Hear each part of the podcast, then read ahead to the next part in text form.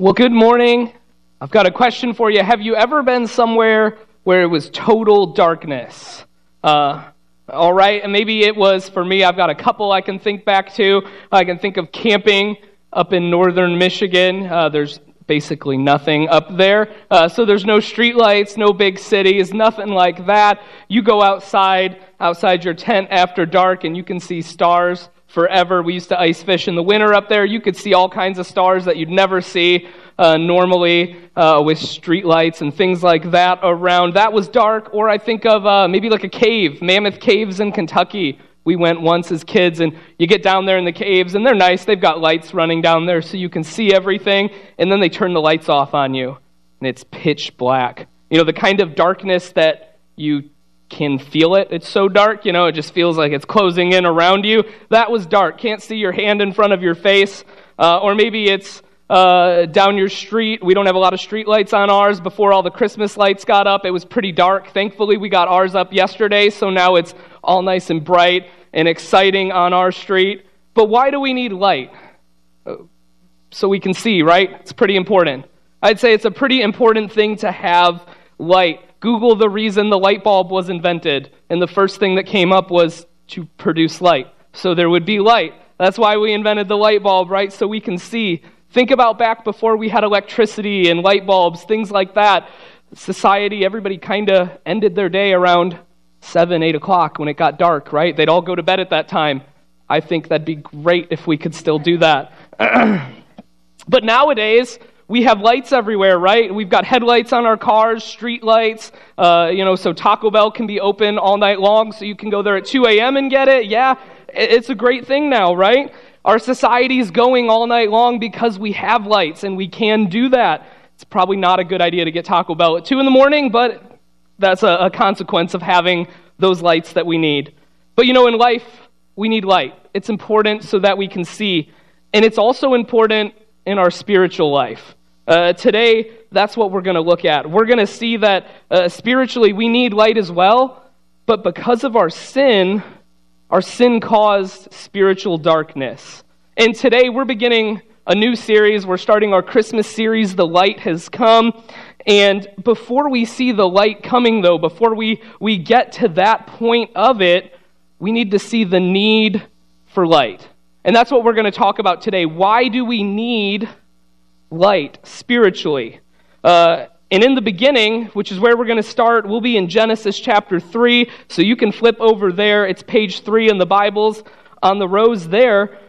But today we're going to see the very beginning. That's where we're going to start our Christmas series in Genesis. A little bit different, maybe, than most, but we're going to see from there the need for light.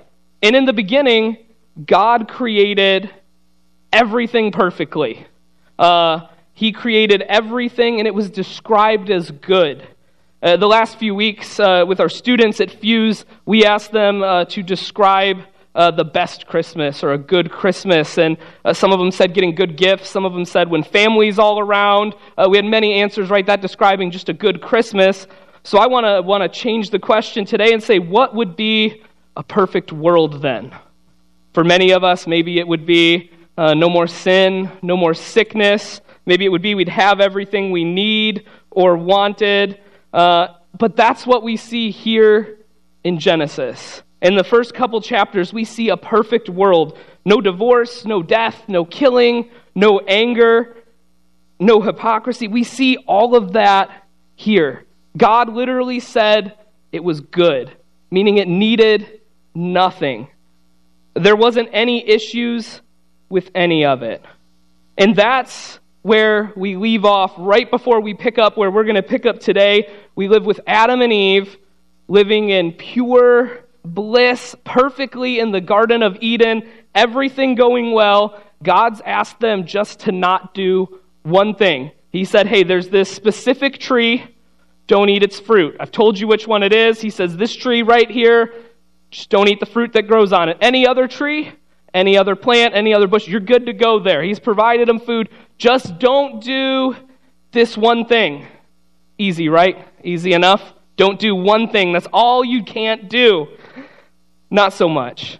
So today we're going to talk about not so much physical light and physical darkness, but we're going to talk about spiritual darkness. Uh, let's look at Genesis chapter 3, verse 1. We'll read through verse 19 and we'll see what happens with Adam and Eve here. The Bible says, Now the serpent was more crafty than any beast of the field which the Lord God had made. And he said to the woman, Indeed, has God said, You shall not eat from any tree of the garden?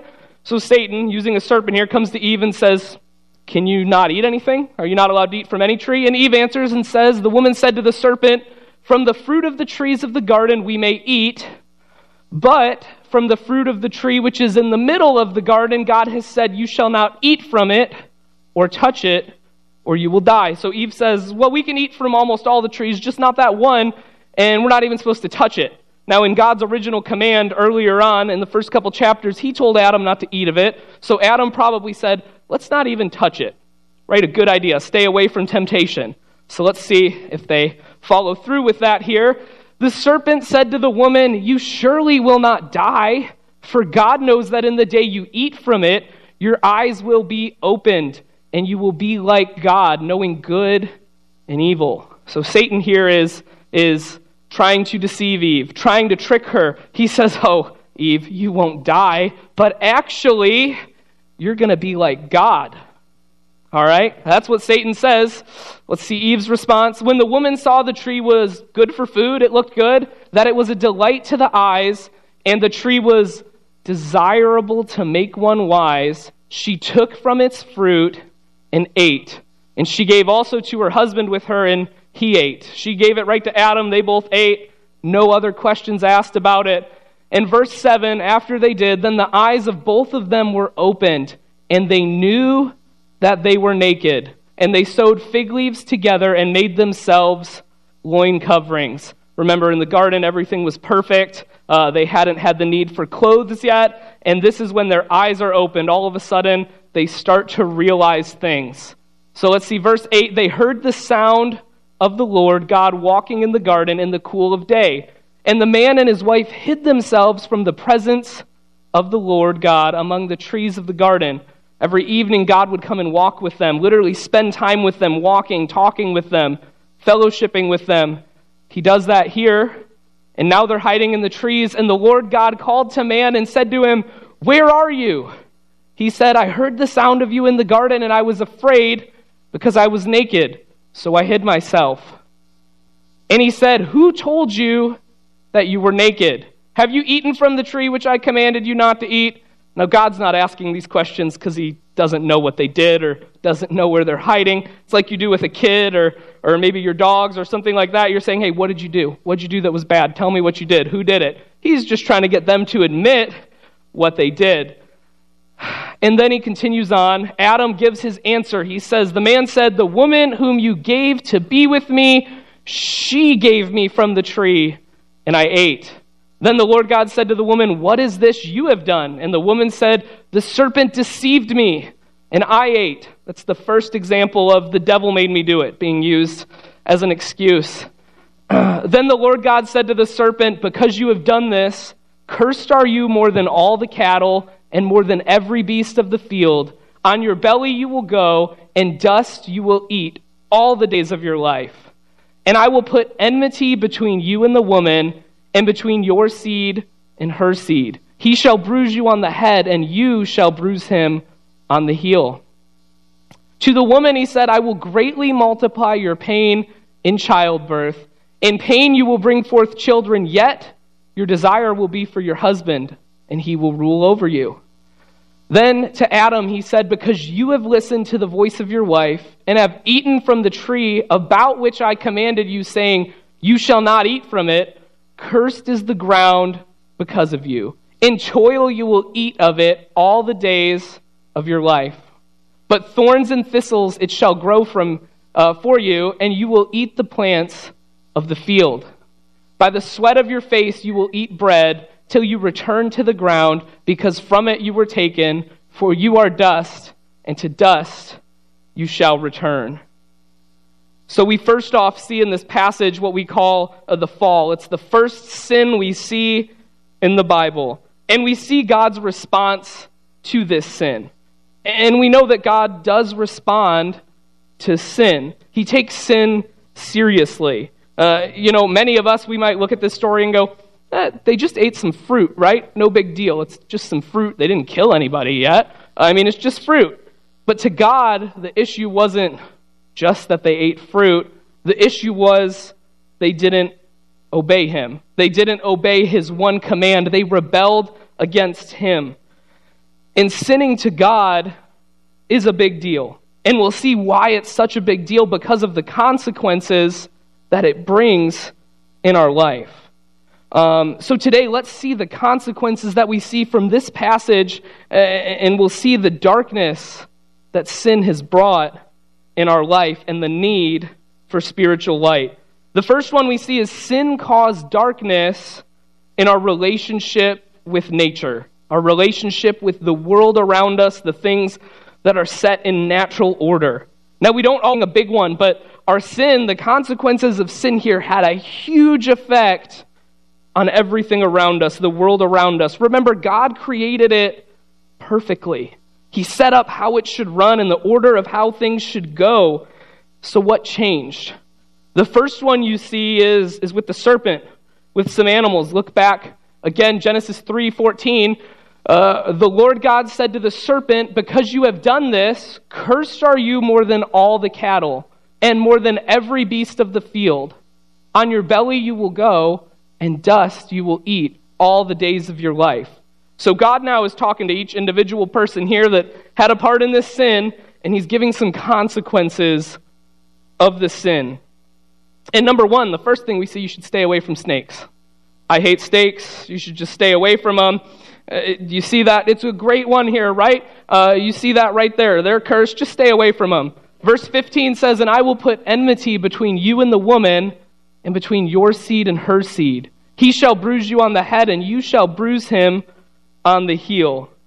Uh, it's funny, but the snake was just an instrument Satan used here. But we see an important lesson for us is because of man's sin, there was consequences for the serpent.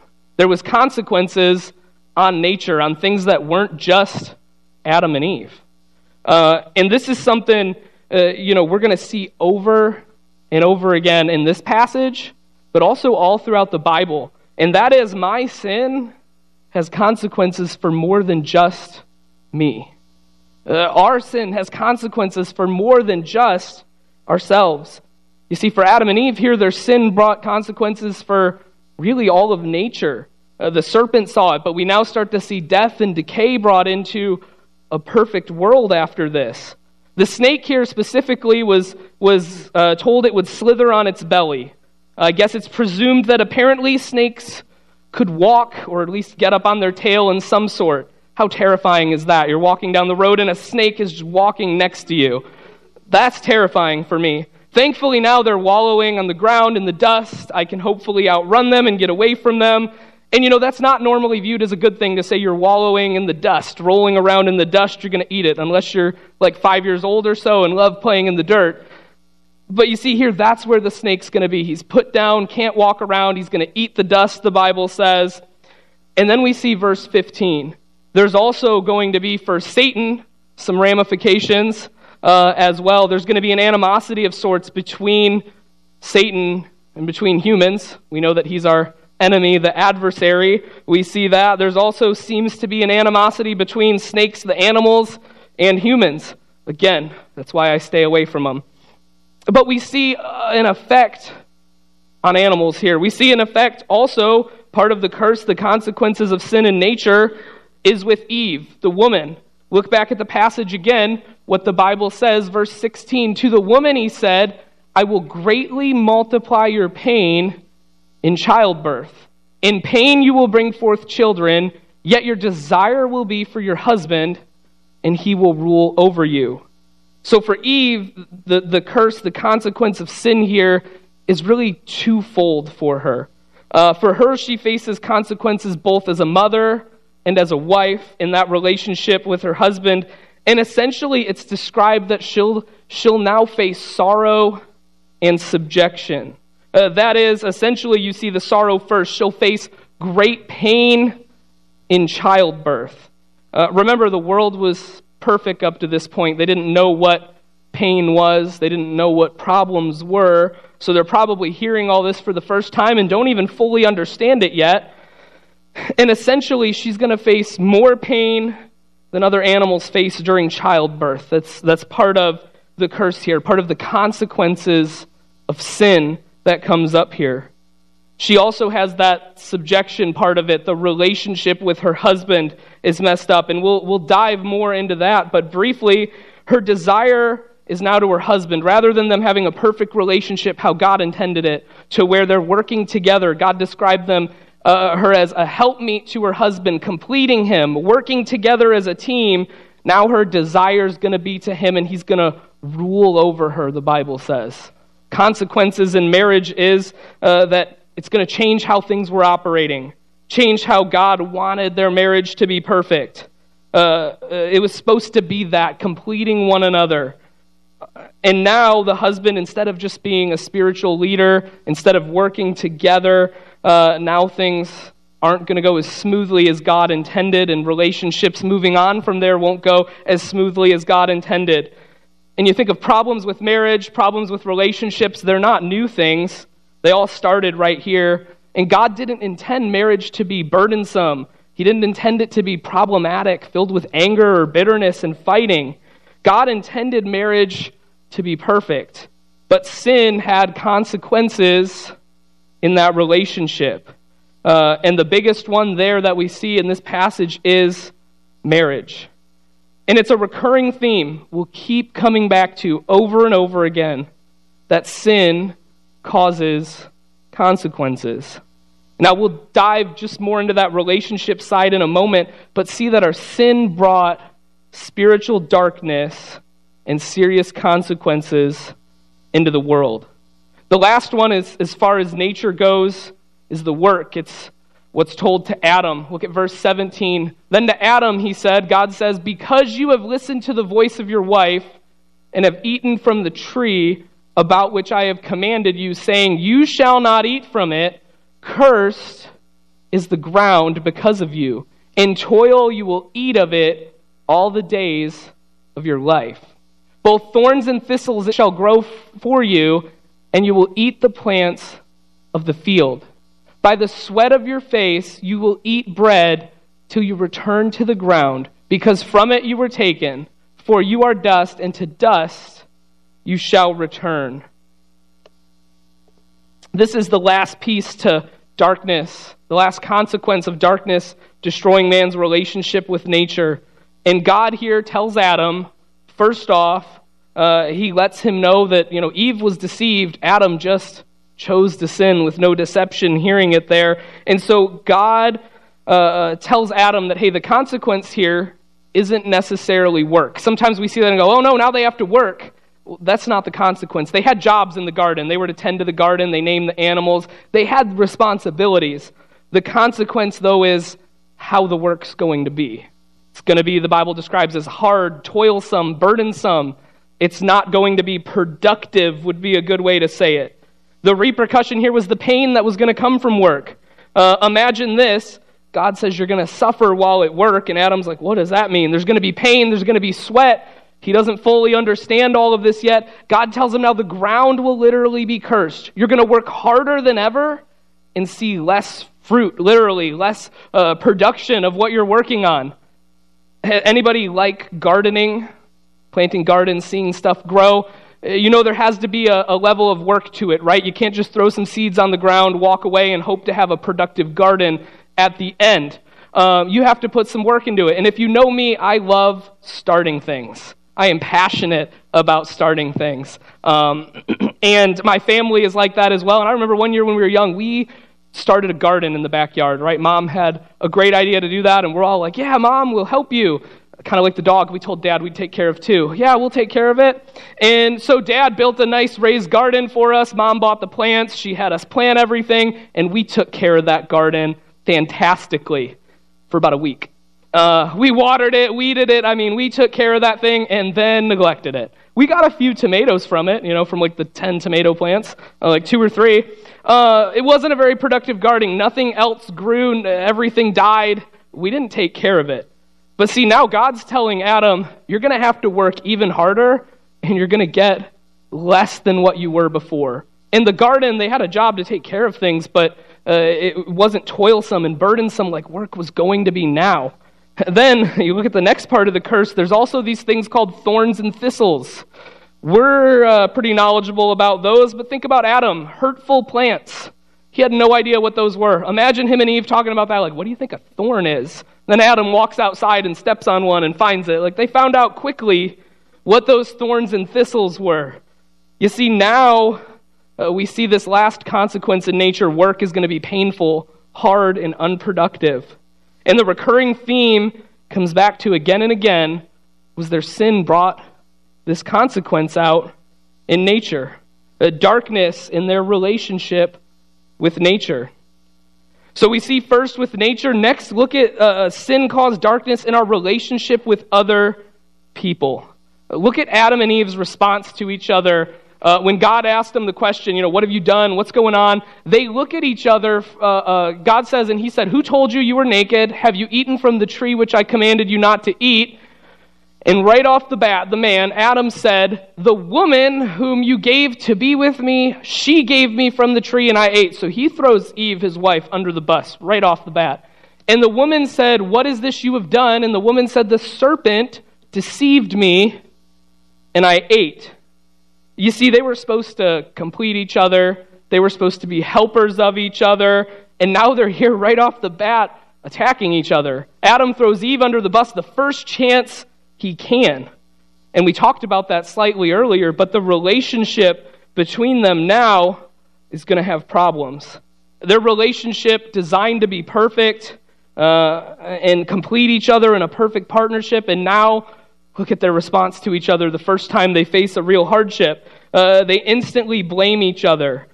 And you know, we often wonder why earthly relationships are so hard. We often wonder why. Why is marriage hard? Why is raising kids hard? Why is uh, my relationship with coworkers or my boss or, or other church members so hard? And we see it's from right here the consequences of our sin. But we also see that the Bible talks about how important our relationships are with each other. Look at John 13 35, what Jesus says about relationships and why they're so important. He says, By this, all men will know that you are my disciples if you have love for one another. Jesus tells his disciples if you love each other, people are going to see it. They're going to know you follow me. And the same applies for us. Now, here's the hard thing relationships in the garden were meant to be perfect, they were meant to be easy. And now they're not so much. Because of sin, that consequence comes in. We see how important they still are to God because it shows we're a follower of Him. We see darkness destroying this, and we say, okay, well, what's the answer? The answer is the next couple weeks in our series. You'll have to come back and hear them. Oh, I know, cliffhanger, right? Uh, don't worry, I'll give you the answer maybe real briefly at the end, okay? Uh, but our relationships, they're hard. We also see the last thing sin causes darkness in is our relationship with God. Sin causes darkness in our relationship with God. The last relationship that darkness destroys is ours with the Lord. You know, man, Adam and Eve here had the ability to walk in the garden with God every night. They had fellowship with him. That's how God designed humans is to have fellowship with him and worship him. And they could go walk with him every night, talk about their day, talk about what was going on, and commune directly to God. How amazing is that? That relationship with them was perfect. And that's what Adam and Eve had. And then we look at verses 22 and 23 and see the result and how their relationship with God is now. Then the Lord God said, Behold, the man has become like one of us, uh, knowing good and evil, and now he might stretch out his hand and take also from the tree of life and eat and live forever. Therefore, the Lord God sent him out from the Garden of Eden to cultivate the ground from which he was taken. So God had this perfect garden designed for them, and he has to cast them out of it. They can no longer be there. They can no longer meet with him daily, to walk with him face to face. God knew what they had done, that they had deliberately disobeyed and rebelled from Him, and He had to cast them out of the garden. You know, life is about to get tough for Adam and Eve. All these things that we saw are about to start taking place. And now their relationship with God is also affected. Uh, you see, uh, for us, it's the same thing. The question is so, what does that mean for us? Their relationship was affected, but what about ours? You look at Romans 5, and the Bible tells us before we trust in Jesus as our Savior, we're viewed as enemies of God. Our relationship with Him is marred. Not because God no longer loves us, but because of our sin and our spiritual darkness. Uh, ultimately, that's what's caused problems sin and spiritual darkness. Uh, look at what Romans 3 10 through 12 says. Uh, Romans 3, verse 10 says, As it is written, there is none righteous, not even one. There's none who understands, there's none who seeks for God. All have turned aside.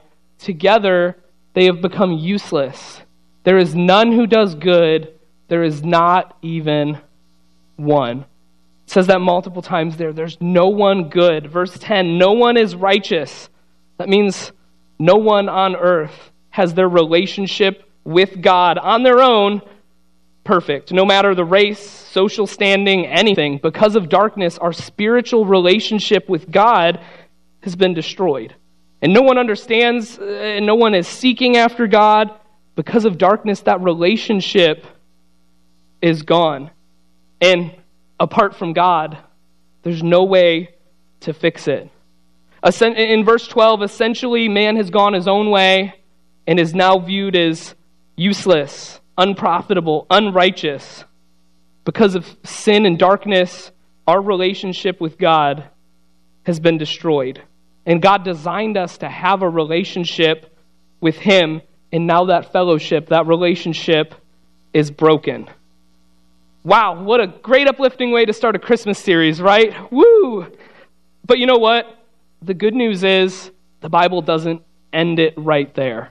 And I think I'll be nice. Uh, you all want to know a little sneak peek to the rest of it about the light. I won't leave us in this dreary condition right here. Look at what the Bible continues to say. The Bible tells us the light has come. There is a way to restore this relationship Romans 3:23 tells us uh, we've all sinned, we've fallen short of God's glory. We got that right. God's perfect, we've fallen short of it because of our sin.